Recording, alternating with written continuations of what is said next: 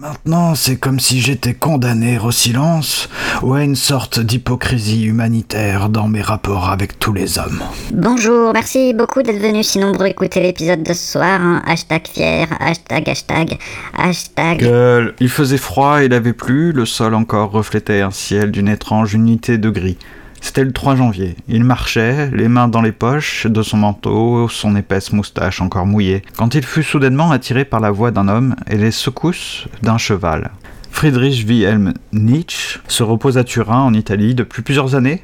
Tout en continuant à écrire, sa vie ressemble plus à une errance solitaire. Dix ans de maladie, plus de dix ans. Et pas simplement une maladie pour laquelle il existe des médecins et des remèdes. Quelqu'un sait-il seulement ce qui m'a rendu malade? Ce qui, des années durant, m'a tenu au seuil de la mort et appelant la mort. Ces dix dernières années que j'ai derrière moi m'ont fait amplement apprécier ce que cela signifie d'être seul, isolé à ce point.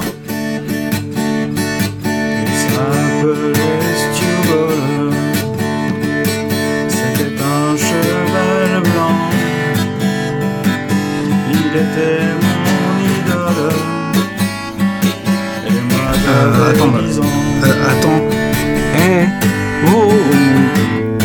Hé Le cheval de Turin, là, Nietzsche, qu'est- qu'est-ce que tu fous là avec ta guitare Ouais, ouais, bah, attends. euh, le 3 janvier 1889, alors qu'il marche dans les rues de Turin, Nietzsche croise une voiture dont le cocher fouette violemment le cheval. Il se jette à l'encolure du cheval, l'enlace et pleure. Bah, fais un effort en plus. euh, Jacques a écrit quelque chose là-dedans, hein, je te rappelle. Bah oui, c'est quand même super connu même. hein. C'est dans l'animal que donc je suis. Il écrit Celui qui parodia Ecce Homo, donc euh, Nietzsche, hein, tente de nous réapprendre à rire en préméditant de lâcher en quelque sorte tous les animaux dans la philosophie, à rire et à pleurer, car comme vous le savez, il faut être assez fou pour pleurer auprès d'un animal, sous le regard ou contre la joue d'un cheval. Parfois je crois le voir prendre ce cheval pour témoin, et d'abord pour le prendre à témoin de sa compassion, prendre sa tête dans ses mains. Ce qui n'est pas pareil que d'ailleurs la citation que tu trouves dans Wikipédia, où on a l'air de penser que Jacques a écrit que Nietzsche fut assez fou pour pleurer auprès d'un animal sous le regard. Bah, pourquoi il se plante autant alors dans les citations? Aucune idée. Si tu veux, on appelle Jacques. hein. C'est le il faut être assez fou et le Nietzsche fut assez fou qui te tracasse Ah oui, parce que Derrida écrit pas que Nietzsche fut assez fou, il dit euh, il faut être assez fou, c'est pas pareil. Enfin, je trouve que c'est pas pareil du tout. hein. C'est pas parce que c'est Wikipédia que ça t'énerve. Bon, on, on appelle Jacques. Non, non, non, non, ça me saoule, il va encore dire que. euh, qu'il a rien à dire. euh. Bon, en fait, t'as as peur qu'ils te disent que tu fais pas encore bien les choses. Ouais, bon. T'as- Bon, t'as raison, de toute façon. Il faut qu'on trace notre propre route, qu'on trouve notre propre méthode. euh, voilà, après tout, on est deux. On devrait y arriver. hein. Ouais, ouais, c'est, c'est pas comme si j'étais tout seul. Exactement. Bon, d'ailleurs, la solitude n'est pas étrangère à ce qui nous préoccupe là. hein. On se sent proche de Nietzsche, qui est proche du cheval. La cause animale, euh, tout ça, euh, ça, je sais pas, ça devrait nous toucher, on devrait se sentir concerné. Ouais, c'est vrai, c'est vrai. C'est vrai. Euh, t'as peut-être raison, hein, peut-être qu'à deux, on, on va y arriver. Hein. On fait un peu euh, comme Arthur et Norman, non? Qui ça Bah, Les deux CEO là, de Pim Pam Poum. oh, Tu dis ça comme si euh, on les connaissait, on les a jamais croisés, euh, ils ont jamais parlé de nous. Ah, T'es un, un petit peu jaloux là, non Jaloux de qui Non euh, Euh, C'est pas faux, peut-être qu'on les verra au salon MP3 à Paris. Ah, peut-être. Bon, revenons à nos moutons. À notre cheval. Oui, je note d'ailleurs que quand on parle de cet événement, c'est Nietzsche qui est important. Quand on en parle, on parle de Nietzsche. C'est pas le cheval. hein. On ne parle pas du cheval, on parle à peine du cocher. On imagine qu'il est méchant parce qu'il vient de frapper un cheval, mais bon, l'histoire ne nous dit pas comment il a réagi. Il frappe son cheval en pleine rue, euh, à Turin, là, et déballe un type euh, avec une grosse moustache qui se jette sur son cheval en pleurant. Ouais, en plus, euh, bien entendu, il sait pas que ce type à la grosse moustache, c'est Nietzsche. Bah ouais, ouais, carrément.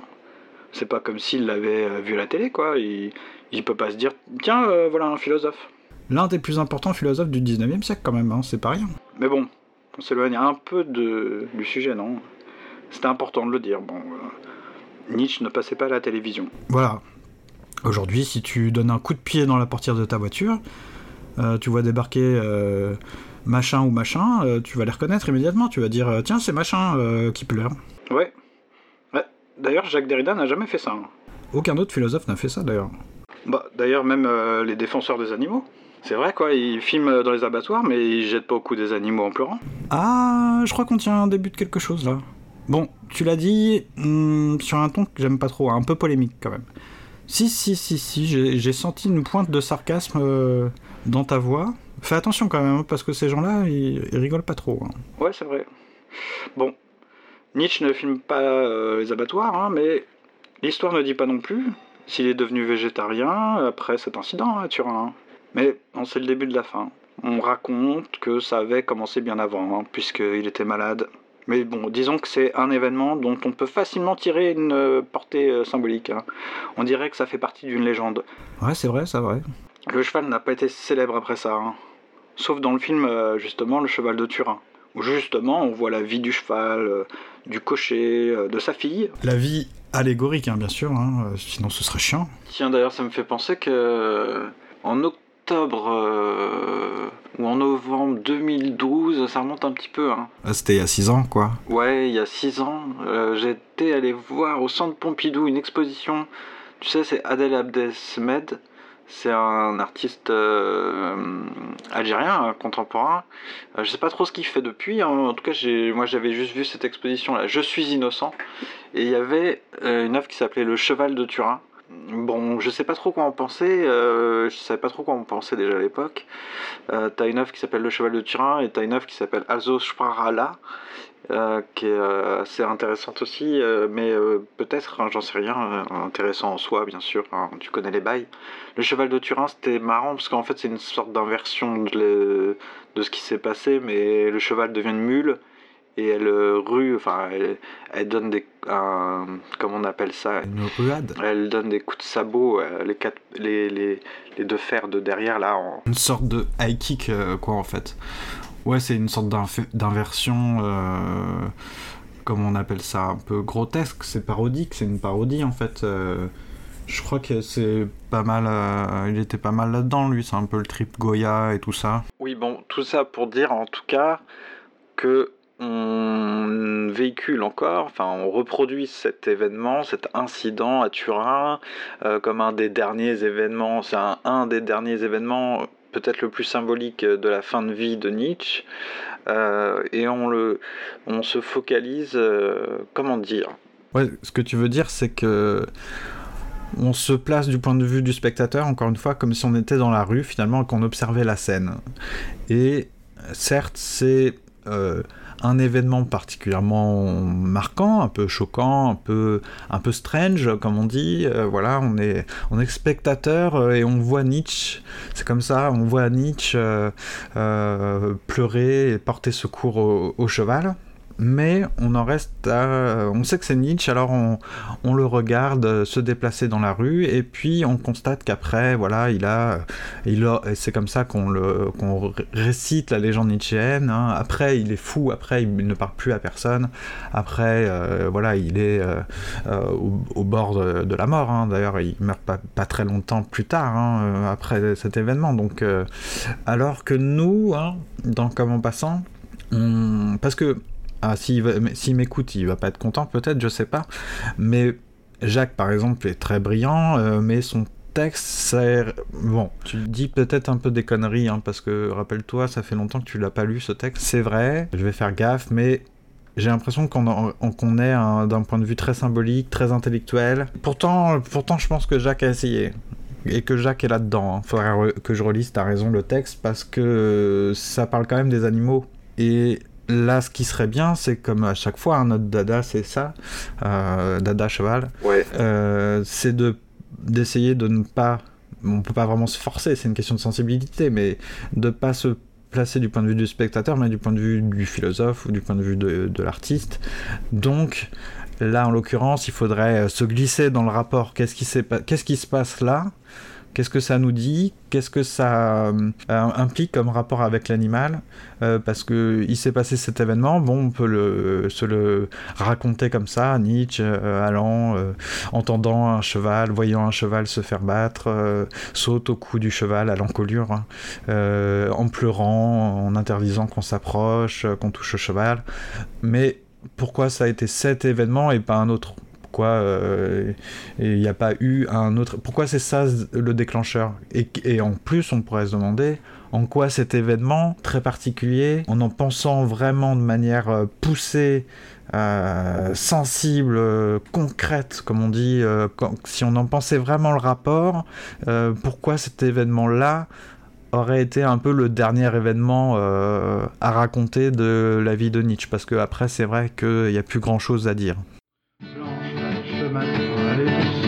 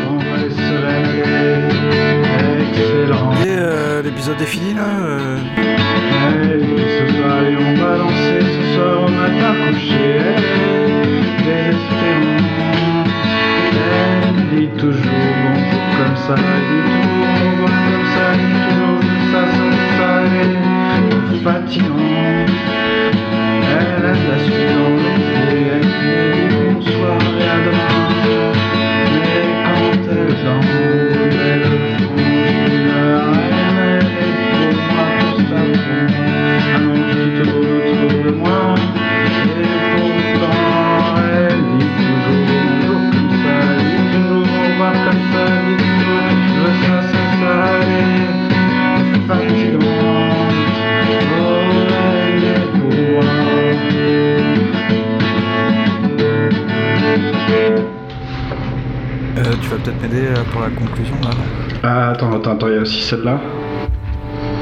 Euh, T'es sûr que tu veux? Ok. Allez, viens,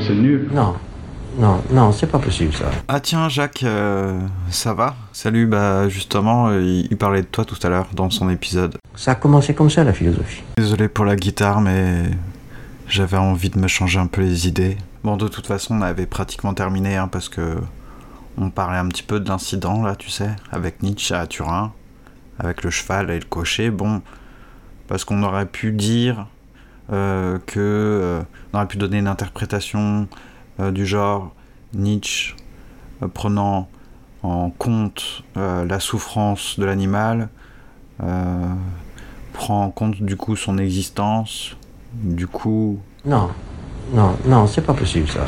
en disant que euh, l'existence est une souffrance, ça veut dire que elle est injuste.